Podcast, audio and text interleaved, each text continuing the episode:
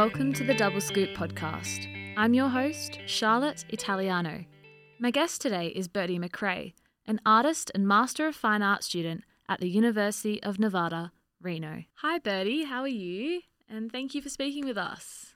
I'm doing great. How are you doing? Yeah, I'm doing really well. Let's get straight into it. So, firstly, can you tell us a bit about yourself and your background? Well, I'm from a lot of different places. My dad was in the Air Force, so we moved around a bunch when I was a kid, but I mostly grew up in Northern California and I settled down here after getting my bachelor's degree at UNR. Great. So, what drew you to becoming an artist and where did this passion come from? Well, it's always been there. I'd say the foundation would be like from my family. We would always be drawing, doodling. And then as I got older, I struggled academically with math and writing, reading, you name it. so art was just the avenue that I could find some sort of academic accomplishment. And then when I was 18 or 19, I met some people at the upstairs art gallery in Placerville, and that really just uh, changed my life in some ways. I really saw people being artists in artist studios, and I wanted to be a part of that. Birdy started her art studies in 2008 at Folsom Lake College in California because it was closer to home and had cheaper tuition fees. However, she then fell in love with the UNR campus and transferred over to finish her undergraduate degree and is now in her final year of her master's. Yeah, you're doing your master's now. Mhm. How's that going? It's going great. It's an incredibly challenging program In what way? in all the ways that you can think of. I mean, I would say the most challenging thing is the time management aspect. And how have you grown going through this process? I feel like I've grown so much as a person just being in the program and uh, the professors, the graduate director, Mia Hannon, amazing people. Amazing people. And, you know, their perspectives and what they've shared with me have absolutely changed my life. Nice. What are some perspectives? Do you mind sharing? Yeah, just um, engaging in dialogue about art. Yeah. That is a very challenging thing for most of us artists. And encountering that on a weekly, daily basis is really just helping helping me to challenge my ideas and grow as a person. So you're working currently on your thesis show and have your 2D work at the Sierra Art Gallery, which is open now. So for those listeners who are going to see the show or can't make it, what could they expect to see? Okay, so it's a group show called Di- Digitally Deciphered, Physically Ephemeral.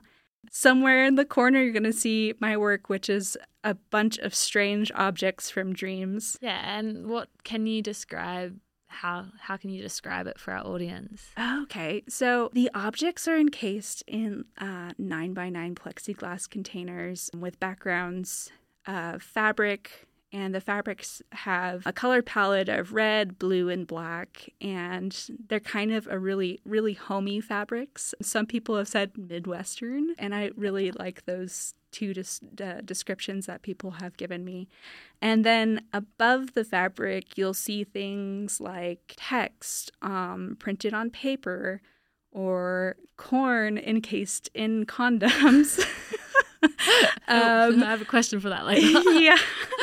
Olives inside of uh, mascara tubes and patches. And these are all kind of done in a repetition, and there's a decent amount of them, maybe 20 or 24. cool. And you have your falling piece of work as well. Yes, and That's, that's, right next to it. that is a little bit different. So that's that's also a fabric piece with uh, laser cutout images of people falling. You'll hear more from Birdy after this short break.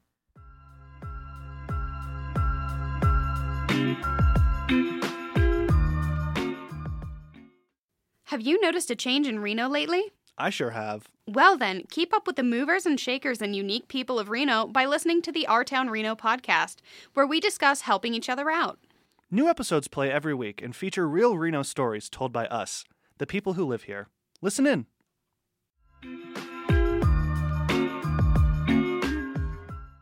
If you're enjoying this interview and you'd like to support the Double Scoop podcast, the best way to do that is to become a recurring member. Just look for the red button on our homepage at doublescoop.art. That's doublescoop.art. Memberships start at $5 a month, and if you sign up at that level, we'll send you a double scoop t shirt. You can also make a one time donation on PayPal or Venmo, on the Buy Me a Coffee platform, or right from our website. When you support Double Scoop, you're investing in quality local arts journalism for Reno, Las Vegas, Elko, and the rest of Nevada. Thank you.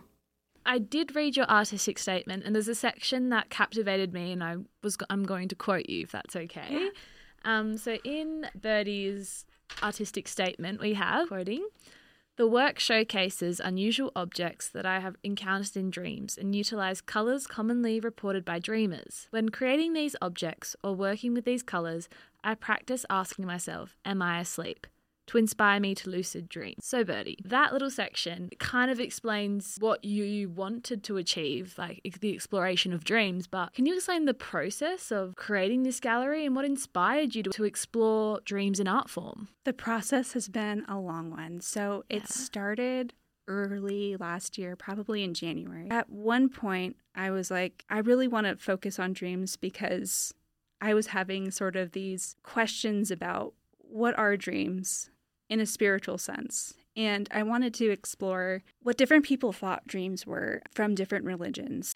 And so last spring semester, I did a lot of reading and it just broadened my horizon. You know, I kind of always felt like dreams were sort of like in this plane of existence outside of the body.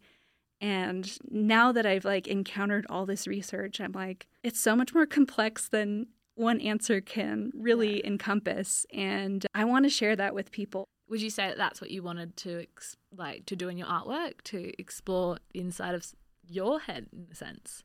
Absolutely. I think the first thing in wanting to do it would be I want to be somebody that lucid dreams and is conscious while I'm asleep more frequently. And I also feel like I'm kind of creating this showcase as sort of a pseudoscience like, come look at these strange objects. I'm welcoming people to come look at these objects, these, you know, locations and these texts. And it's a space where they can kind of contemplate whether they're asleep or awake. So my next question is, why those objects? Mhm. So can you briefly like, yeah, why the corn in the condom? You know, I looked at dreams from a whole spectrum of my life, and the corn in the condom comes from a dream when I was maybe 15. Somebody came up to me and they handed me this corn that was encased in a condom.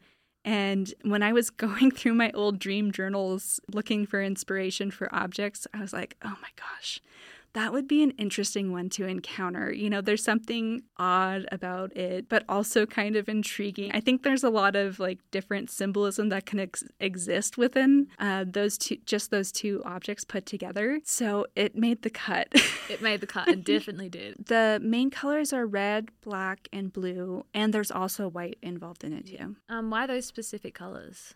So, when I was doing some research, I read this book by Kelly Bulkeley, and one thing that he did was he took a bunch of writings of people's dreams and he kind of analyzed the the words and he could find like different trends and topics and themes and one thing I thought that was interesting was the most reported colors were red, blue, and black from dreams. So I chose those just to kind of hopefully hint at in an abstract way that these are dream objects because there might be some sort of uni- universal truth behind those colors that they show up so frequently to people. Birdy's interest in digital media can also be seen in a 2D work called Falling. The figures in the work, I based those off of AI images of the prompt person falling in a dream. And I generated, you know, maybe a hundred of those figures and kind of created vectors and had them cut out on the laser. So that's sort of the digital component to that. So you also have your digital work at your studio. Can you describe that? Absolutely. Let's see. I'm just going to focus on what I have for the thesis. Yeah. So I have some videos that I'm going to be projecting for my thesis, and they are landscapes and wandering from a first person point of view within the transitional spaces I've been in uh, in dreams. During the middle of the pandemic, one of Birdy's digital projects called Your Body is Art was displayed in Canyon Flats, a building for student housing.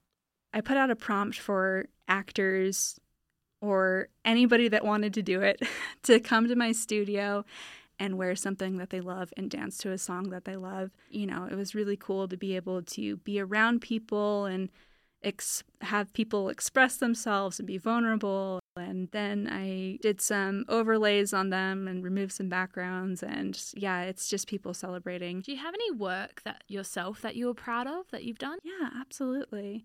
I'm really proud of the thesis work. I feel like it's what's captured my interest and who I am the most. And I'm also really proud of some projects that I did when I was like 25, maybe. you know, I did some uh, video performance that was somewhat inspired by dreams called Man Feeds Things to Me. That was uh, sort of an integral work that I did. And after I did it, I was like, yeah, I'm an artist. I'm a digital artist, and this is what I'm doing. What's next for you? Is there anything you've always wanted to explore and that you think you will do after you've finished your thesis? I am definitely going to keep continuing exploring dreams. I can't, I'm hooked on it.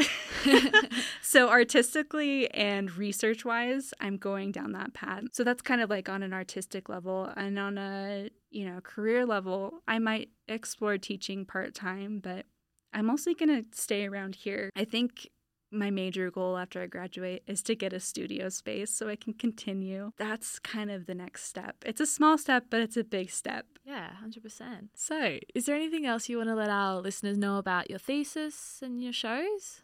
Absolutely. So, my thesis show called False Awakening is happening here on camp- campus at UNR in the Jot Travis building at the Student Gallery South, and it's going to be up from April 17th through 26th. And I'm going to talk about, if you're interested, I'm going to talk about dreams and art on April 20th at 5 p.m. That's great. Thank you so much, Birdy, for joining us today. Thank you. This a- has been really fun. oh, it was a pleasure talking to you. Yes, thanks. You've been listening to episode 35 of the Double Scoop podcast. Our theme music comes from Reno's singer songwriter Greg Gilmore. It's a clip from his song, Who Am I? You can find more episodes of the Double Scoop podcast on Apple Podcasts, Spotify, SoundCloud, or at thedoublescoop.art. I'm Charlotte Italiano. Thanks for listening.